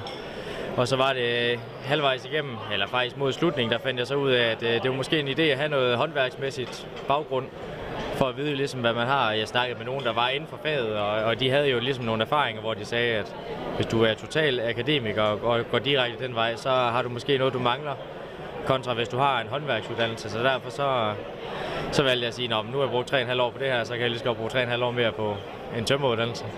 Og hvordan var det spring så? Ja, det var noget en omvæltning, altså at gå fra, øh, hvad skal man sige, sidde på en skolebænk i, fra helt fra folkeskolen og så igennem gymnasiet til at lige pludselig stå som håndværker på en byggeplads. Der er en anden segon, der er en anden tone, øh, der er sgu ikke øh, nogen kære mor, og hvis du ikke, øh, hvis du ikke lige kan, kan finde svaret på noget, så, så har du bare med at finde det hurtigt øh, og lære det hurtigt, så det var et helt andet tempo. Det var ikke så pædagogisk, kan man sige. Nej, for vi stod lige og talte om, altså Jan, din lærer, der, og han virker jo som en, en, en super fin lærer, både passioneret, men som du også siger, altså en, der både kan tage og, og give noget røg, men det er vel også vigtigt? Det er super vigtigt, fordi øh, altså, i håndværkerbranchen generelt, så øh, man skal sgu kunne tage pis på hinanden. Og det gør man også i, i store, store mængder, vil jeg sige. Og hvis du ikke kan, hvis du ikke kan tage det, så, så kan man også hurtigt blive, blive hvad skal man sige, skilt ud øh, fra flokken af. Men det er vel stadigvæk en god tone, tænker jeg. Altså, Jo, jo, ja, det er alting, det tages med et smil. Ja. Og hvis man ikke gør det, så, så, så, er, det, så, er, det ikke, øh, så er det ikke andres problem, så er det ens egen problem, kan man sige. Kunne du komme med nogle eksempler? Jo, jo, men altså, man kan jo sige, hvis der er nogen, vi laver alle fejl. Hvis vi nu øh, skærer en pind forkert, hvis vi nu måler noget forkert op, så, øh, så er det også øh, rart et eller andet sted, selvom man ikke lige synes det i øjeblikket, at ens øh, kollega eller makker lige kan sige, hvad så, øh, kører det for dig? Med et smil i øjet. Ja. Det, øh, Og det skal der være plads til. Ja, lige præcis. Så ved du hvad, 9 ud af 10 gange, så får man sgu selv et smil på af det. det øh, hvis man har en rigtig dårlig dag, så kan det måske lige glippe for en, men ellers, det er sgu den der humor der, og og den, den kan godt være lidt øh, grov i andres folks øjne, men, men vi kan godt se det sjove i det, når vi har fucket fuldstændig op. Benjamin, er det cool at være tømmer i 2021? Det er totalt cool. Altså, jeg forstår ikke, hvorfor der ikke er flere, der starter på det. Men der er altså mange, der ligesom du gjorde, øh, gik øh, den boglige vej, ikke? Altså, øh, hvorfor gjorde du det? Altså, hvorfor tænkte du, ja, vi starter ikke med tømmer? Øh, jamen, dengang der havde jeg jo den der med, at jeg skal bare have akademikuddannelsen. Så var det først bagefter, det gik op for mig, i, og det er så gået op for mig efter, jeg er blevet udlært og har været lærer. Der er jo ikke øh, noget hold i, hvis du ikke har, hvis du ikke har øh, ordene, altså hvis du ikke kan bakke de ord op, du har med, med faglig viden, så er du lidt ude af skide. Du er på tynd is, undskyld. Øhm, så så det, var, det var ligesom bare en god ven, der sagde til mig, måske skulle du også have en håndværksuddannelse. Det vil hjælpe dig meget.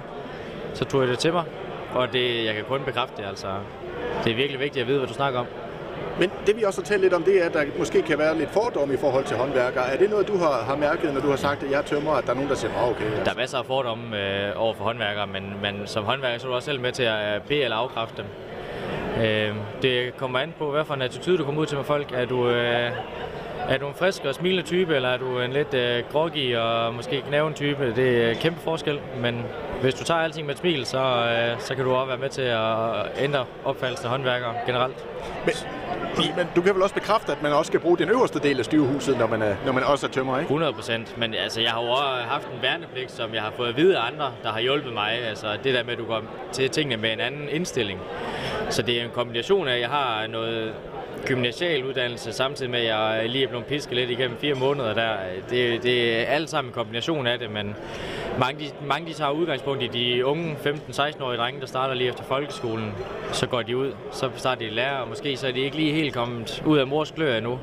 bor måske derhjemme og får mad serveret. Det, det er en uddannelse, hvor hvis du er selvstændig, så kommer du rigtig langt. Og hvis du ikke er, så skal du i hvert fald til at følge med. Hvad er den største brøler, du har lavet som tømmer? Største, største forældre. der, der er mange. jeg har ikke lyst til at snakke om alle sammen, men øh, jeg kan huske, da jeg var helt ny lærer, og vi skulle skære nogle plader, der var rimelig dyre, det kostede 1000 kroner per styk, så formodede jeg at skære, jeg tror det var en to-tre stykker øh, forkert i streg. Så fik, jeg, øh, så fik man over hurtigt at vide, det var da vist en klovn. Ja, Ja. Så må man. Ja, det må man give kage, og, men så skal man sgu heller ikke de plader forkert næste gang. Det så, gør man ikke. så er man lært af det, og der, der er nogen, der siger, at hvis man ikke laver fejl, så laver man jo ikke nok. Du lærer kun af dine fejl. Hvis du laver det rigtigt hele tiden, så er der noget galt. Ja. Men hvad så Benjamin, altså nu øh, skal du så fortsætte, han har sagt, ud på lægterne op på Tane, og, eller skal du, øh, vil du videre og uddanne dig, eller hvor, hvor er du hen med alt det? Jeg tager et par år mere. Nu er jeg jo udlært her i marts, men øh, jeg, skal, jeg skal have noget mere i, øh, i bagagen, før jeg ligesom begiver mig videre. Men det er, det er meningen, at jeg skal læse videre på et tidspunkt. Og nu står vi så her i øh, Musikhuset i aften her til øh, Fagenes Fest. Altså, hvad har du af forventninger til den aften her? Jamen, øh, jeg har en forventning om, at jeg skal se mine gamle klassekammerater. Vi skal have det hyggeligt, og så skal vi øh, have en god aften. Vi skal se øh, hylde nogle mennesker, som har gjort det rigtig godt, og øh, som bliver hyldet selv af nogle legater. Så skal vi bare have sjovt. Hvad tænker du om, at man laver så et arrangement her for, for jer unge mennesker? Det er virkelig vigtigt. Det er vigtigt, at vi ikke bare bliver låst, låst igennem en uddannelse, og så bliver vi luset ud i arbejdsmarkedet. At vi fejrer det, fagligheden og, og, og de dygtige mennesker, der er her. Det er virkelig vigtigt. Dejligt. I må have en, øh, en rigtig god aften, dig og vennerne, og jeg håber det bedste, og det kan være, at øh, der er nogle af jer, der vinder et legat og så videre. Så i hvert fald god aften, og tusind tak for snakken. Selv tak. Her er Radio Victoria direkte fra øh, Musikhuset Esbjerg. Vi er jo altså lige nu direkte her fra øh, Fagenes Fest. Og øh, her klokken øh, 19, jamen, øh, så skal folket ind i, øh, i den store sal, og de skal underholde, så der skal uddeles legater, og der skal fejres, og der skal hyldes. Og øh, lige inden her, så har vi faktisk fået besøg af vores borgmester, også for de næste fire år, Jesper Frost Rasmussen. Øh, og goddag igen, Jesper. Hej, hej. Ja, du øh, har jo været en del med i radioen her. Vi er sendt jo direkte på, øh, på valgaften her. Men øh, nu skal det jo handle om Fanes Fest i aften. Øh, hvorfor er du her i aften? Jamen, det har jeg jo øh, været øh, hvert år øh, i, de, i de sidste mange år til Fanes Fest. Jeg synes jo, det er fantastisk, at man her kan være med til at fejre de faglærte, og øh, også at give dem den anerkendelse, som øh, studenterne måske får, når de øh, danser rundt med huen øh, på torvet. Her der bliver de øh, faglærte fejret, og det synes jeg er fantastisk øh, godt og det er et godt arrangement, og de har jo bare vokset sig større og større år for år, så det er jo øh, helt vildt stort nu her, hvor ja, får I en sommer af liv, så det er rigtig dejligt. Og nu har vi jo øh, hørt jer politikere tale rigtig meget om, at der jo øh, her i valgkampen skal gang i Esbjerg og erhvervslivet og alt det her. Der bliver vel brug for de her unge mennesker her? Jamen det gør der. Der er jobgaranti, hvis, man, øh, hvis, hvis ellers man øh, får et svendebrev. Så øh, det er jo øh, derfor, det også er vigtigt at få fortalt en god historie om, at øh, her er der virkelig nogle øh, unge mennesker, der har taget øh, et valg og øh, fået et svendebrev. Og øh, det, det er den sikre vej ud i erhvervslivet, og det er jo øh, en, en, en vej, hvor man ikke lukker nogen døre, som nogen måske vil gøre det til, men man jo har alle muligheder. Øh, hvis man så er uddannet bager, og man ikke lige har lyst til at være bager om 10 år, jamen, så er der masser af muligheder for at, at arbejde videre derfra. Så øh, det er jo bare en opfordring til, at der, der er flere, der åbner for åbent øjnene for de muligheder. Og hvad gør man fra kommunens side for at få øh, flere unge mennesker til at tage en faguddannelse?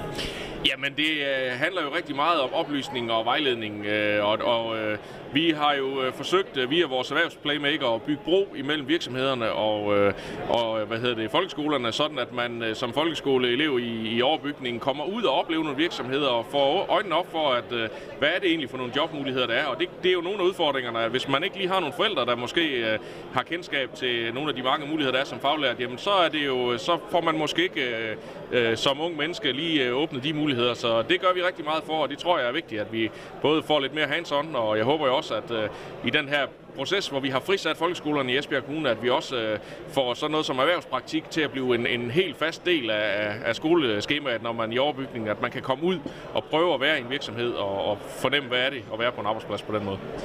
Og øh, Jesper, nu kan vi se, nu begynder øh, folket jo at strømme ind i salen. Altså, øh, sådan, altså hvad bliver din rolle i aften øh, og, og kigge på, han har sagt? Ja, eller? jeg har faktisk ikke andre roller end at nyde festen og så øh, bakke op om øh, initiativet her. Øh, jeg skal ikke på scenen i dag, øh, kan jeg afsløre. Øh, men øh, det har jeg selvfølgelig været nogle gange, men, men i, i dag er det altså øh, de faglærte, der skal hyldes, og øh, den bedste faglærer, og der er nogle masse unge mennesker, der skal have nogle legater osv., og, og det vil jeg sidde og nyde og, og klappe af, og, og være med til at hylde de mange dygtige svende. Man kan vel sige, at du har vel også været rigelig på scenen her de sidste par dage her, så... det er helt fantastisk bare at læne sig tilbage og nyde showet, i stedet for at være en del af det, så det glæder jeg mig til. God aften, Jesper Frost Rasmussen. Tak lige måde. Det her, det er Radio Victoria på en uh, torsdag aften, og uh, vi sender jo stadigvæk direkte fra Musikhuset Esbjerg til Fagenes Fest. Der er blevet noget mere roligt her, hvor vi står, fordi nu er alle inde i øh, den store sal her, hvor øh, showet er i fuld gang og prisuddeling osv. Så Søren, vi har jo lige haft lejlighed til at få lidt, lidt vil jeg sige, rigtig, rigtig godt aftensmad her. Ja, du var lidt grådig. ja, det, det siger du. Det siger du, men det smagte den dyt også godt. Ja, det. Så vi har faktisk hævet fat i chefkokken Jakob Justesen. Og Jakob, ja, først og fremmest tusind tak for mad. Det smagte jo godt. Velbekomme. Ja. Det var en øh, fornøjelse. Ja. Og nu er vi jo til Fanes Fest her, og øh, altså, en del af, af Fanes Fest, det er jo også kokkebranchen. Øh, altså, hvordan ser det ud i kokkebranchen i, i øjeblikket?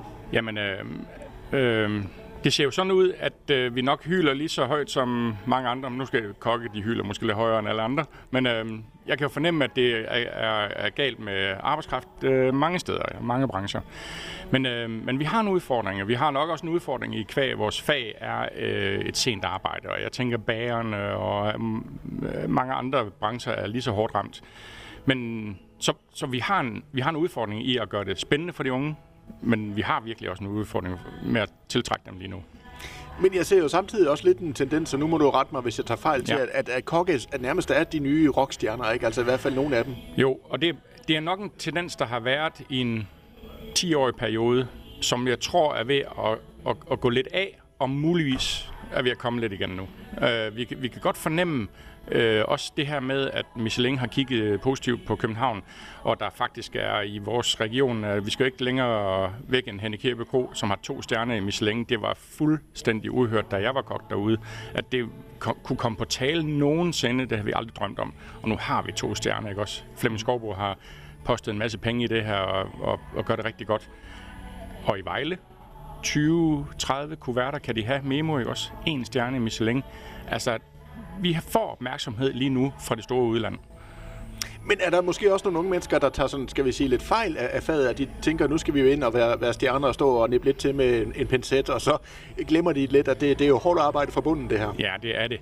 Og, og det der... Øh, du, det er fuldstændig ret i. Det, det er virkelig godt set. Altså, det, det kræver virkelig noget bund øh, uddannelse at gå ind i det her. Altså, det der med at kunne helt, øh, helt nøgteren bare øh, kunne øh, koge og stege og dampe og pochere og, øh, og indbage og lave en god fars og sådan noget. Hvis du ikke har de der grundelementer, så kan du ikke udvikle dig øh, med din pincet. Altså, fordi det er jo, der er jo ingen tvivl om, at det var spændende, spændende, spændende mad, de laver. Altså, fuldstændig. Men så lige helt med ind til kødgryderne. Hvad kræver det, du lige nævner her? Er det, er det feeling, eller, eller, eller er det erfaring? Det er, det er feeling og erfaring. Det er noget med at have stået øh, rigtig længe og rigtig mange gange og afprøvet noget, og måske fejlet et par gange, og haft en køkkenchef, der er i stand til at lige at sige, Nå, det der, jamen det forstår jeg godt, fordi kan du ikke godt se her, den der jordskokke lige nu her, ikke også på sæsonen, der indeholder den rigtig meget vand. Du kan ikke bare sige, jamen den skal pocheres i, øh, eller bages i fem minutter, ligesom den skulle for en måned siden. Nu har det ændret sig, ikke også? Hvis ikke du får, det er jo en helt vildt lang proces at få alt det der ind under huden. Øhm, og de basiske øh, ting, dem skal du simpelthen kunne for at udvikle dig øh, som, som kok. Du, du skal have basen. Men hvordan øh, skal, skal vi sige, tager I elever ind? Fordi jeg kunne godt forestille mig, når der er travlt i køkken, og alt øh, skal jo være perfekt.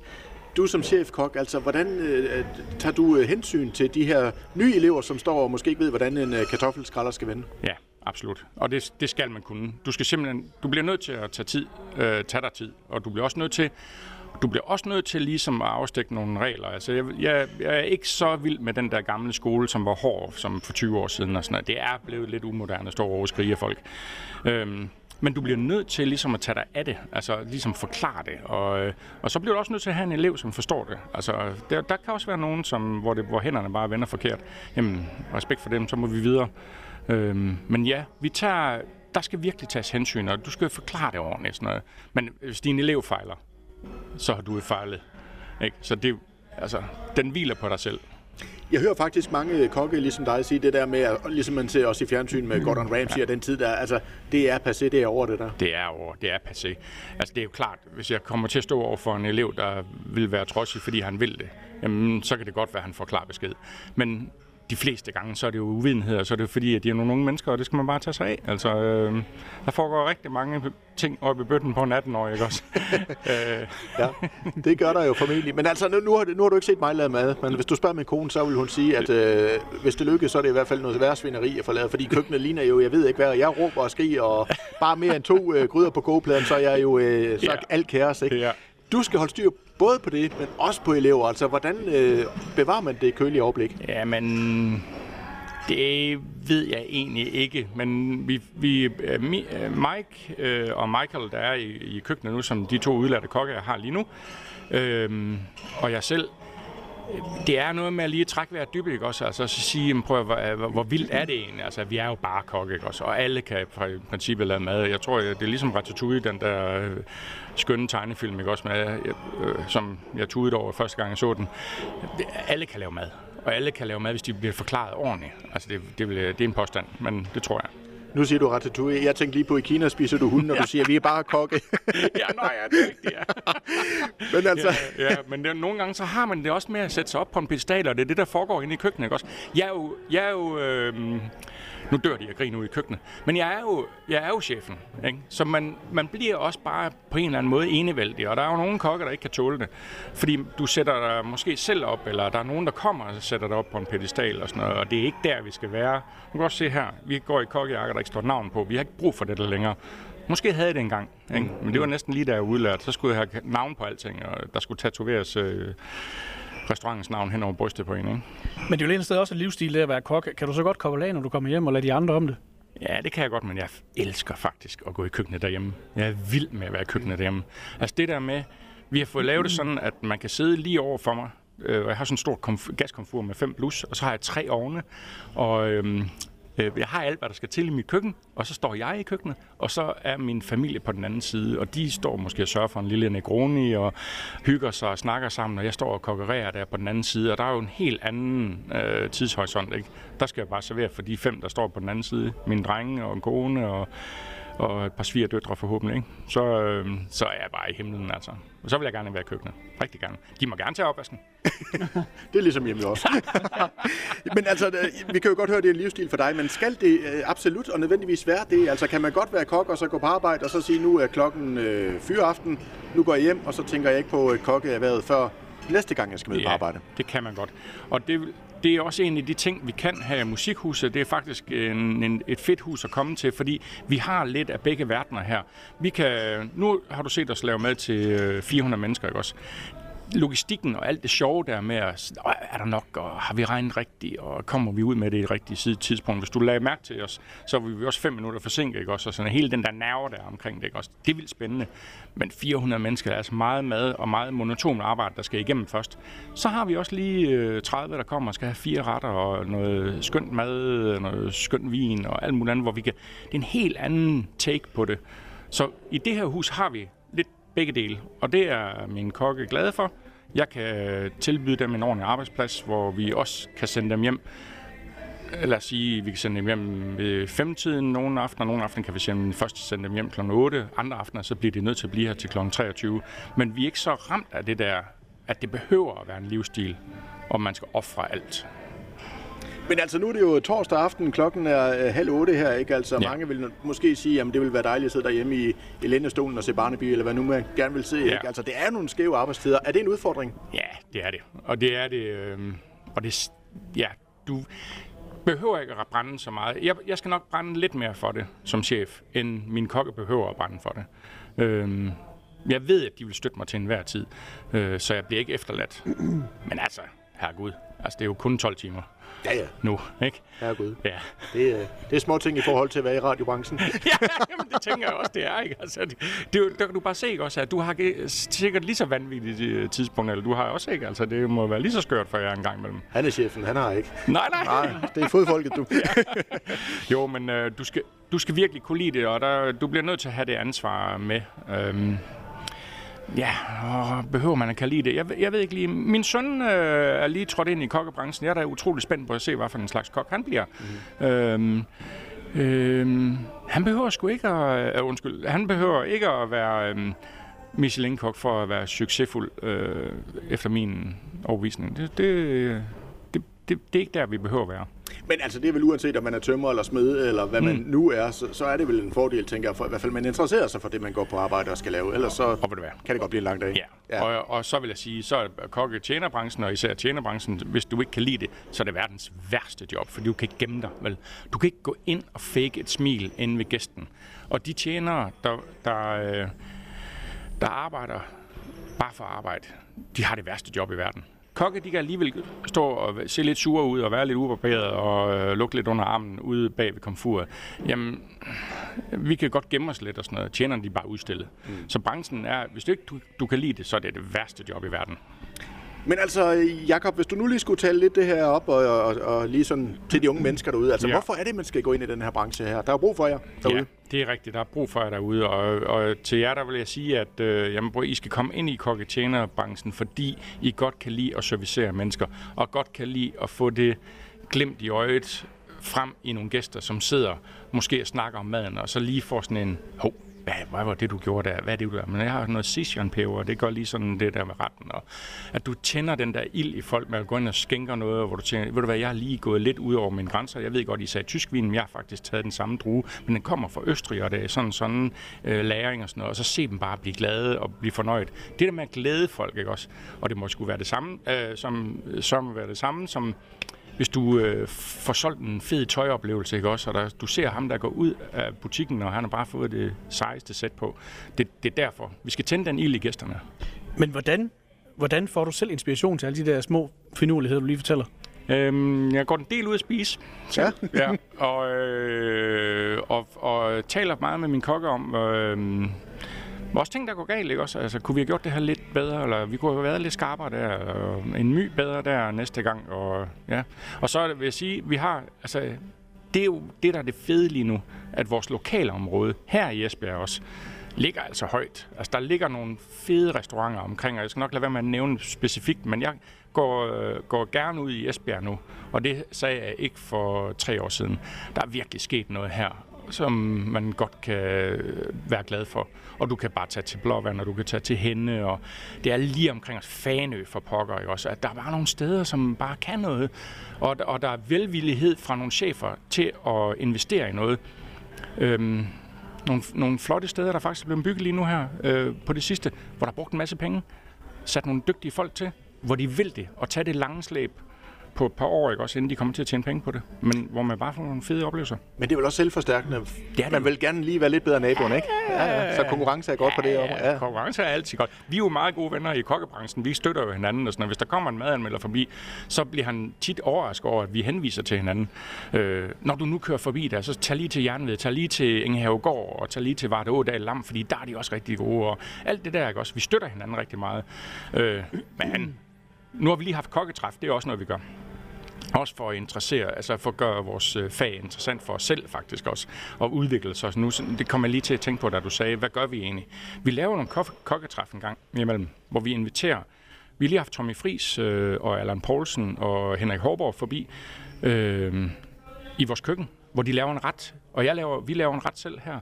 Vi serverer for 80 mennesker.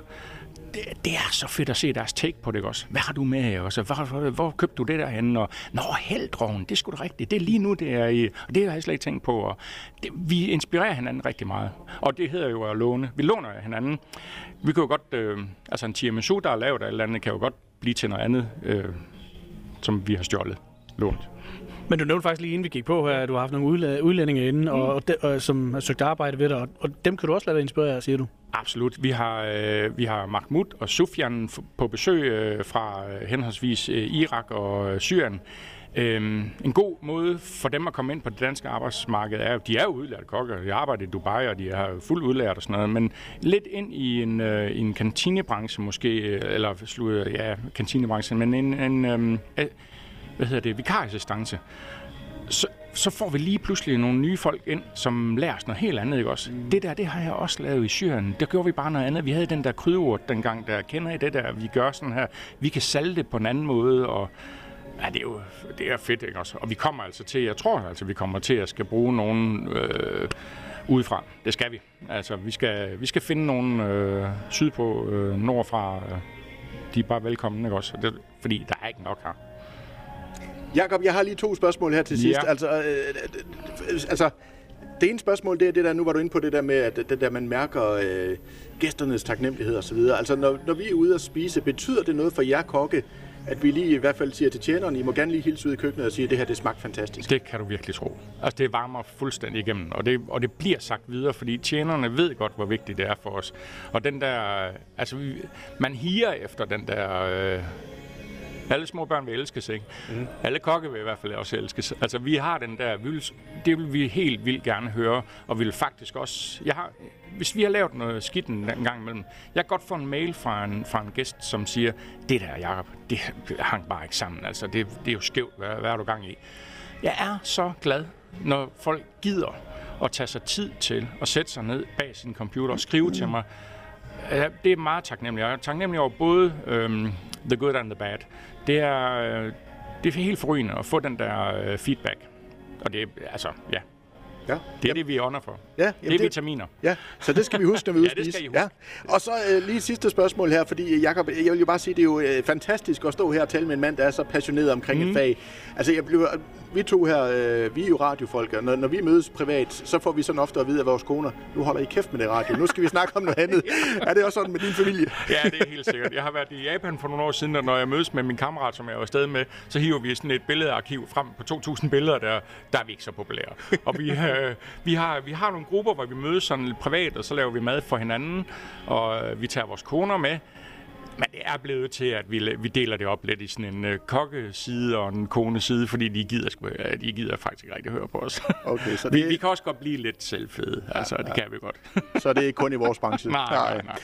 Jakob, det var simpelthen en, øh, en fornøjelse at tale med dig, og du Jamen, skal jo selvfølgelig ud i køkkenet og, og arbejde videre. Tak for din Ja, tak. tid, og tak for snakken. Det var hyggeligt. Her er Radio Victoria på en øh, torsdag aften. Vi er tilbage her fra Musikhuset Esbjerg, og nu begynder der at ske ting og sager igen, Søren. Øh, folkene de er kommet ud ind fra den store sal, hvor der jo altså har været prisuddeling, og der har været underholdning osv. Vi var ikke med derinde. Øh, vi passede vores lille studie herude og, og hyggede os. Ja, vi fik faktisk også et glas rødvin. Det gjorde vi nemlig. Det Ja. smagte dejligt. Ja. Og, men øh, en, der var derinde, det var jo Rasmus Rasmussen Smeden. Og øh, Rasmus, øh, hvordan, øh, hvordan var det derinde? Var det hyggeligt? Det var super godt, og det er jo altid nære at få lov til at være med til at hyre årets håndværker. Men i, i det hele taget at hyre, øh, hylde alle de nyudlærte. Det er jo super vigtigt, og vi skal have flere og flere til at vælge en faglig uddannelse. Og øh, sidst vi to øh, talte sammen, det var jo ud på de øh, ret så sene timer øh, på valgnatten. Øh, du, du ser frisk ud. Fik du sovet efter, øh, efter den her nat her? Jo, men jeg kom i seng ved halv fem-tiden, og mester han ringede halv ni, så det er alt for godt. Alt for godt. Men det var jo så i din rolle som øh, socialdemokratisk politiker. Hvad laver du her i aften? Jamen altså, jeg er jo tilsrepræsentant ude på Vølund i Esbjerg, og, og sidder også i Metal Vests bestyrelse, og sidder som formand for det lokale uddannelsesudvalg ude på, på Rybners.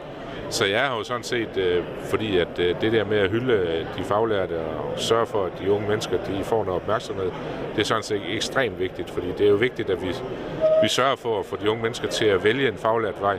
Fordi hvis de vælger vores vej, jamen, så er det jo en vej til vej beskæftigelse. Men vi har jo også hørt her tidligere i aften, ikke? Altså, altså det, er, det er lidt udfordrende for tiden. Jamen det er der ingen tvivl om, at øh, rekruttering det er svært, og det er, vi skal starte helt ned i de små klasser, og så skal vi sørge for, at øh, de unge mennesker de ved, hvad det er. Fordi jeg kan jo se ud der, hvor jeg kommer fra, at øh, hvis du tager en, øh, en, en smeduddannelse ud ved os, jamen, så er det jo vejen frem.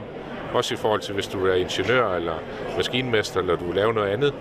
Altså hvis du kommer med et, øh, et svendebrev, så vil du være sikkert arbejde for altid. Og vi hører jo også, at det ofte er møderne, der ligesom sætter en begrænsning og siger, at øh, de unge mennesker de skal gå den bolige vej. Men jeg tænker, kan det også være sådan lidt...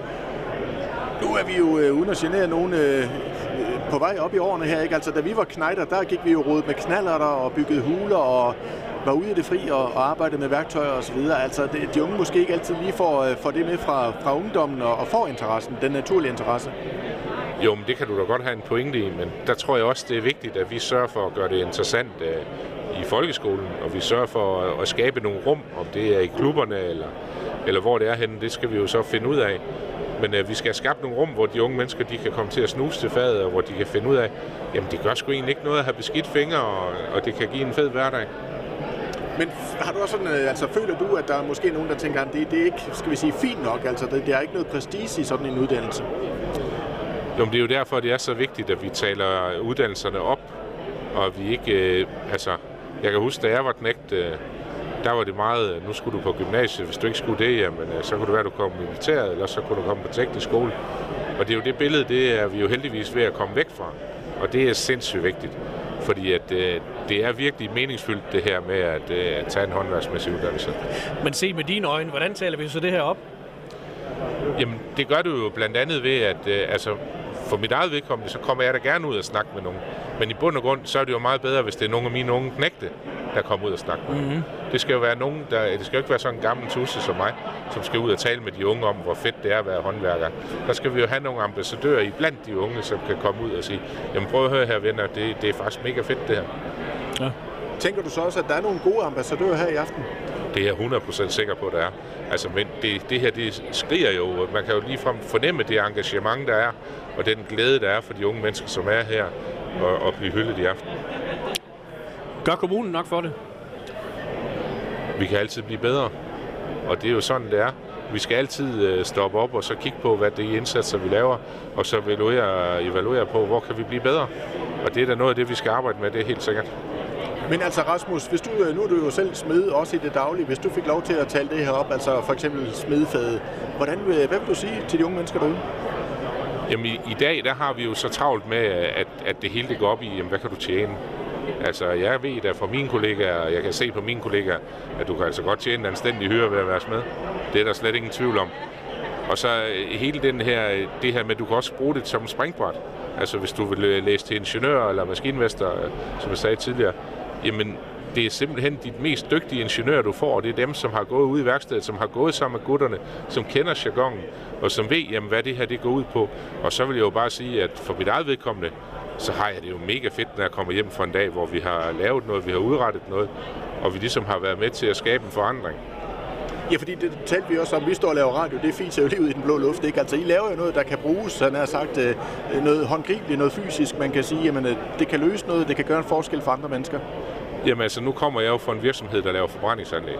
Og vi kan jo godt se, at når vi øh, er med til at lave et øh, kæmpe forbrændingsanlæg til Kina, jamen så er vi jo med til at lave et bedre miljø derude. Og klimadebatten er jo rigtig, rigtig mange ting i dag.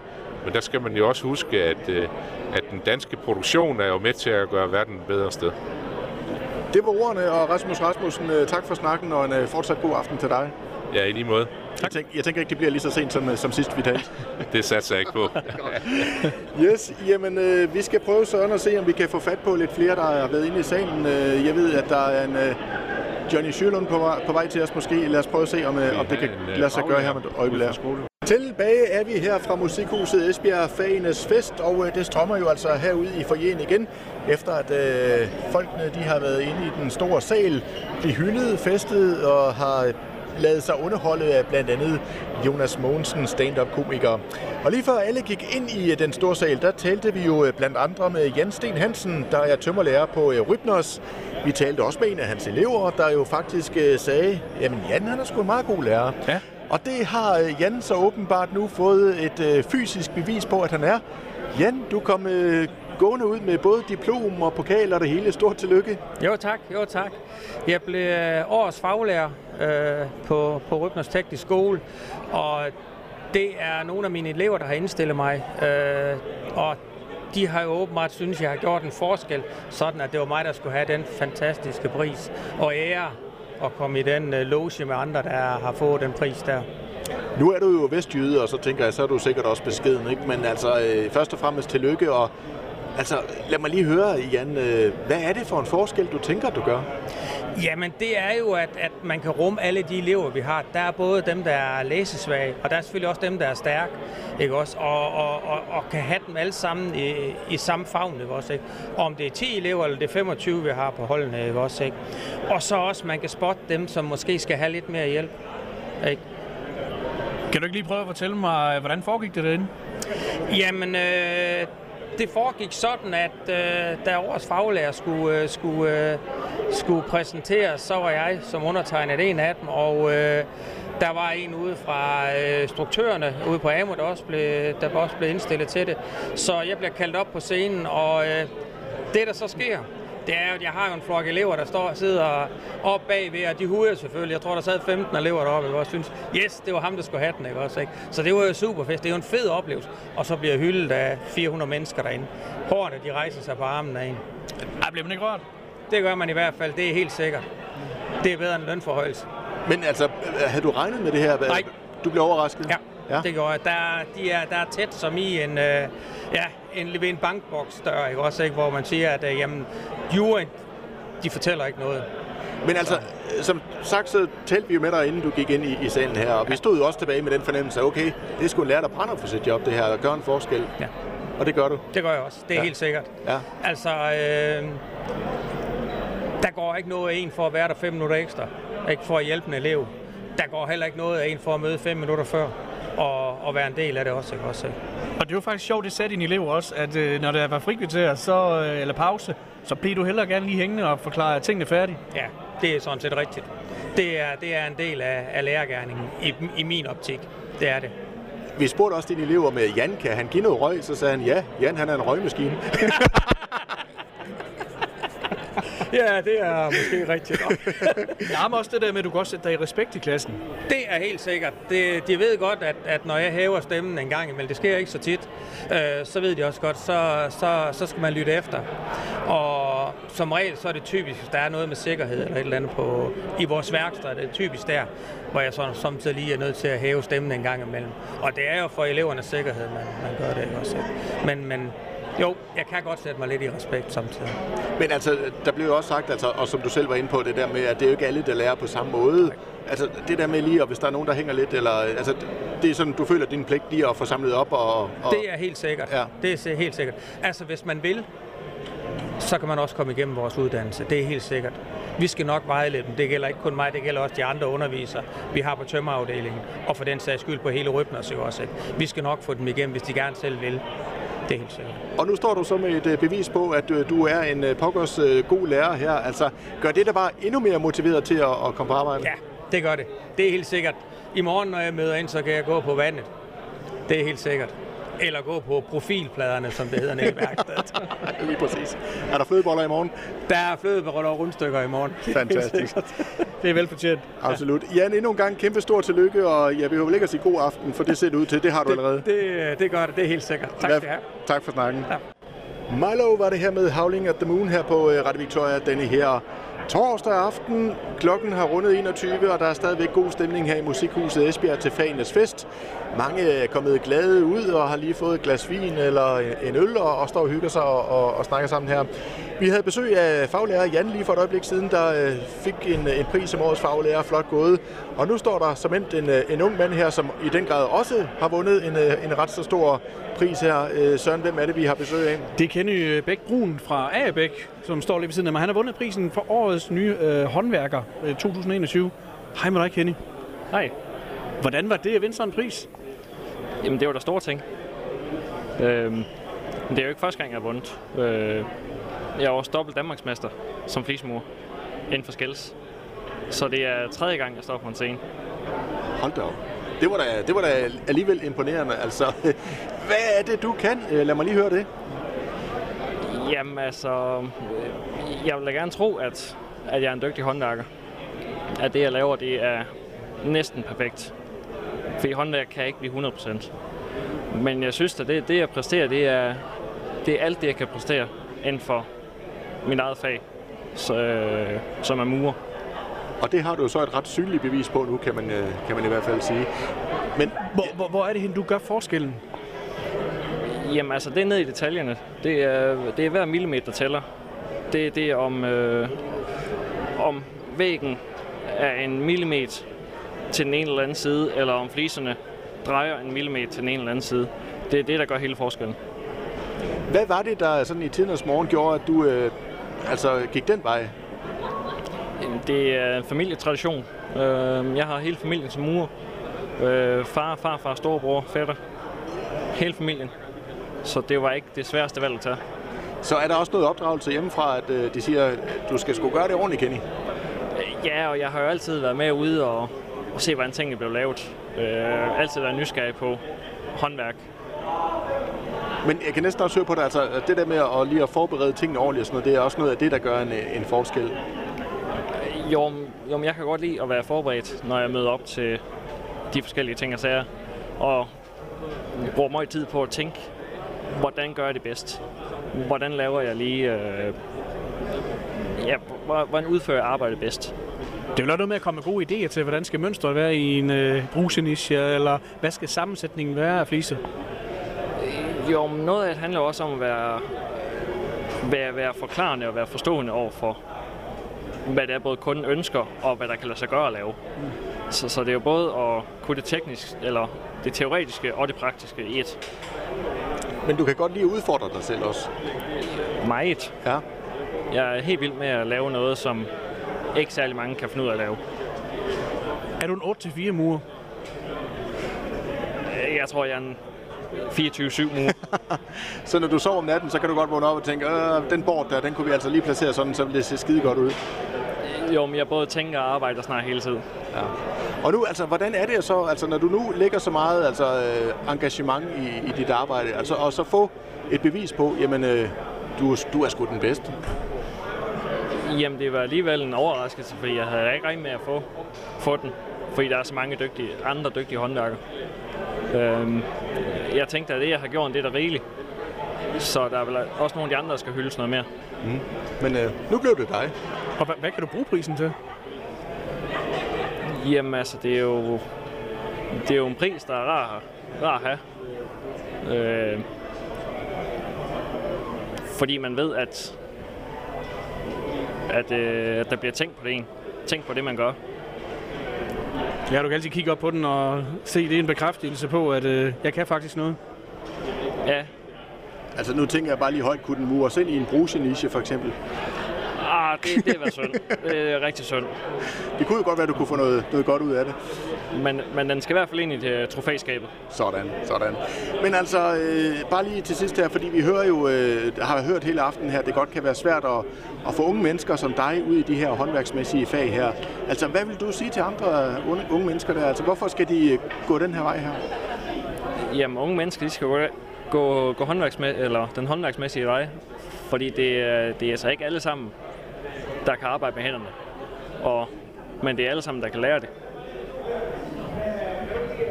Så det er bare at kaste ud i det? Jamen, det er bare at kaste ud i det med, med, med 150 procent. Øh, jo mere du går op i det, jo mere kommer der også ud af, ud af uddannelsen.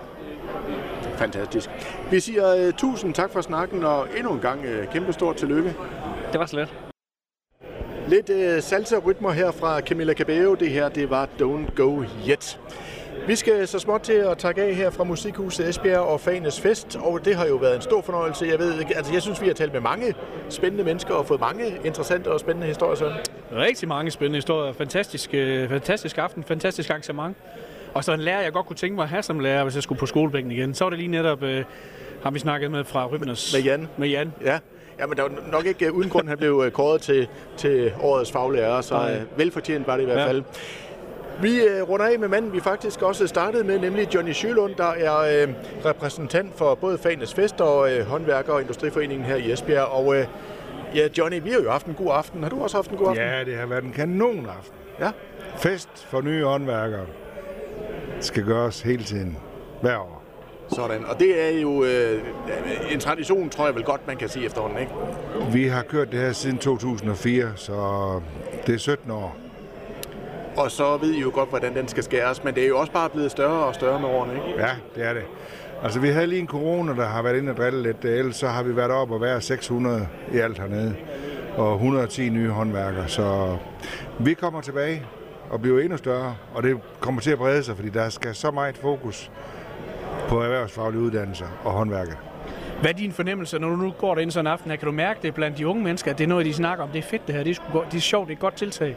Det her, det er, når de kommer herind, og de sidder inde i salen, så synes de, det her det er skide fedt. Og når de øh, kommer på scenen, det synes de, det er skide fedt. Og når de øh, kommer op og får goodiebagen til sidst, det synes de, det er kanon. Så det er altid. Kan du sådan, altså nu stod vi jo herude, kan du sådan prøve at sætte os og lytterne ind i, hvad foregik der inde i salen? Jamen, øh, vi starter jo lige med, med årets læreplads og, og få den kort, og så årets faglærer. Og øh, så har vi lige lidt stand-up med Jonas Mogensen, inden vi begynder med legaterne. Og øh, der starter vi lidt med Lida og Oscar Nielsens fond, som sponsorer syv legater af 7.000. Altså det er lige knap 50.000. Og øh, der bliver jo så kaldt syv håndværkere op, som har præsteret et eller andet ud over det sædvanlige. Og det var syv dygtige. Og der var tre gange øh, konditor imellem i år. Og den ene var for Ribe, og en var for Nørnebel, og en var for Vejen de tager det som en kæmpe gave. De får 7.000 kroner hver for tildelt for den indsats, de har gjort igennem deres uddannelse. Og det er en fornøjelse at se, og det, det, øh, jeg bliver stolt af at se, at øh, håndværkere de bliver hyldet og fejret, og de har præsteret noget. Når man nogle gange læser de indstillinger, der bliver sendt, så, så kan man godt sidde og tænke, øh, der er virkelig nogen, der har lagt sig i selen og gjort noget her. Jeg synes faktisk, jeg kan mærke, at du bliver lidt rørt, når du skal sige det. Jamen, jeg, jeg er stolt over det. Og det er uanset om de er elektrikere, eller om de er ernæringsassistenter, eller hvad de er, så, så imponerer det.